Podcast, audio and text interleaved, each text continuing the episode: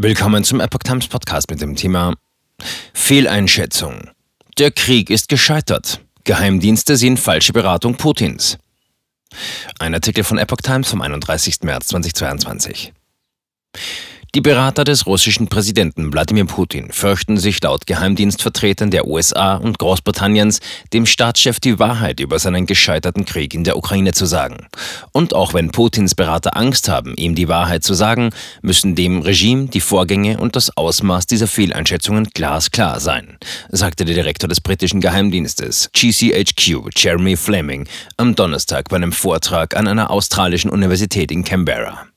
Fleming sagte, Putin habe den Widerstand in der Ukraine, die Stärke der internationalen Koalition gegen ihn und die Auswirkungen der Wirtschaftssanktionen unterschätzt. Der russische Staatschef habe auch die Fähigkeit seines eigenen Militärs überschätzt.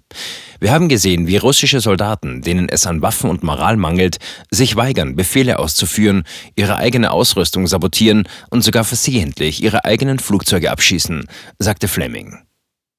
Misstrauen innerhalb der Regierung. Zuvor hatte bereits ein US-Regierungsvertreter am Mittwoch von Misstrauen zwischen dem russischen Staatschef und seinem engsten Umfeld berichtet. Wir haben Informationen, wonach Putin sich vom russischen Militär getäuscht fühlt, sagte er. Putin wird von seinen Beratern falsch darüber informiert, wie schlecht die russischen Streitkräfte dastehen und wie die russische Wirtschaft von Sanktionen lahmgelegt wird, weil seine hohen Berater zu viel Angst haben, ihm die Wahrheit zu sagen. So habe Putin nicht gewusst, dass Wehrpflichtige zum Kämpfen in die Ukraine geschickt worden seien, sagte der US-Vertreter.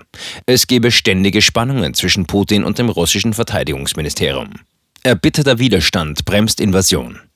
Die russischen Streitkräfte haben bei ihrem am 24. Februar gestarteten Angriffskrieg gegen die Ukraine hohe Verluste erlitten. Die Offensive geriet angesichts des erbitterten Widerstands der ukrainischen Armee schnell ins Stocken.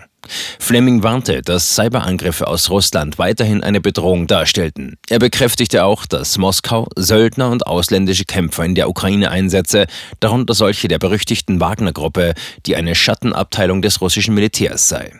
Fleming sagte zudem, dass der chinesische Präsident Xi Jinping Putin die Unterstützung aus Eigeninteresse nicht versagt habe. Mit Blick auf die Rückeroberung Taiwans will China nichts tun, was seine Handlungsfähigkeit in der Zukunft einschränken könne, betonte Fleming. Peking sieht in der Insel eine abtrünnige Provinz, die notfalls mit Gewalt zurückgeholt werden soll. Fleming sah allerdings die Möglichkeit, dass sich die Beziehungen zwischen Peking und Moskau abkühlen könnten, je stärker Chinas Wirtschaft und Militär werden.